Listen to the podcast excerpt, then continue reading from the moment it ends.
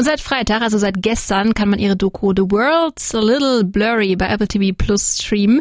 Damit schließe sich Ariana Grande, Shawn Mendes oder auch Justin Bieber an. Von denen gibt es nämlich auch schon Dokus über sich und ihr Leben. Und als großer Billie Eilish-Fan hat sich meine Kollegin Sieke die Doku gleich am Freitag mal angesehen. Sag mal, wie fandst du denn? Also ich bin voll begeistert von der Doku.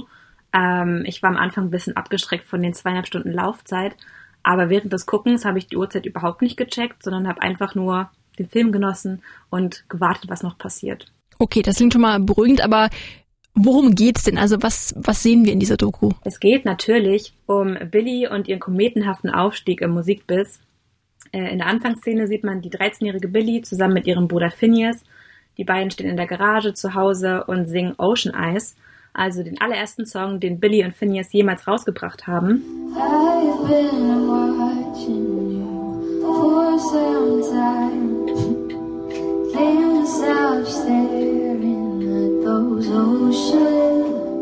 Ähm, ja, die ganze Doku ist chronologisch aufgebaut ähm, und beginnt bei verhältnismäßig kleinen Clubkonzerten.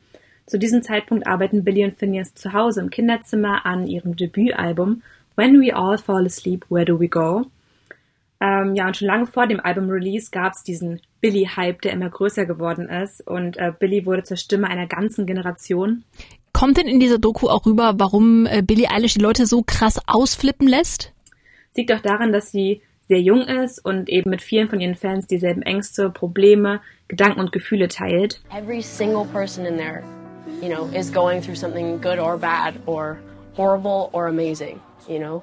The least I can do is make art that I make because I have the same problems. Ja, für ihre düsteren und tiefgründigen Texte wird sie von Millionen von Fans gefeiert und durch ihre Anti-Popstar-Attitude ähm, ist sie eben bei der Generation Z super nahbar und wirkt einfach wie die Freundin von nebenan. Was waren denn so die absoluten Highlights für dich in dem Film? Es gab auf jeden Fall viele Gänsehautmomente. Zum Beispiel der eine Ausschnitt von dem Clubkonzert in New York 2019. Da singt die gesamte Crowd Wish You Were Gay mit. What you never understood. I'll never let you go, find what you never said.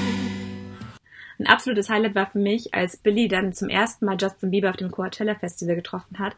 Sie ist nämlich, für alle, die es nicht wissen, der wohl größte Justin Bieber-Fan aller Zeiten und sagt selbst von sich, dass äh, sie früher so sehr in ihn verliebt war, dass sie einfach stundenlang aus Liebeskummer geweint hat. Ja, und dann stand Justin da vor ihr, sie haben sich umarmt und Billy konnte ihr Glück einfach nicht fassen. Uh, so amazing. And I literally cried and told her for like five minutes. Like Generell fühlt es sich während der Doku so an, als würde man Billy schon ewig kennen und als wäre man einfach super gut mit ihr befreundet. Okay, ich merke schon, du hast die Doku bestimmt das letzte Mal geguckt. Aber sag mal, lohnt es sich denn auch für Nicht-Fans, sich die zweieinhalb Stunden äh, ins Billy-Universum zu begeben? Also wenn du mich fragst, lohnt es sich total. Man muss meiner Meinung nach kein Fan sein, um die Doku zu gucken. Es geht ja nicht vorrangig um ihre Musik und sie als Künstlerin, mhm. sondern auch um den Zusammenhalt der Familie, um Mental Health und wie wichtig Freundschaften sind. Und für mich ist die Message der ganzen Doku, alles ist möglich, wenn man es will. Okay, vielen Dank, Sike.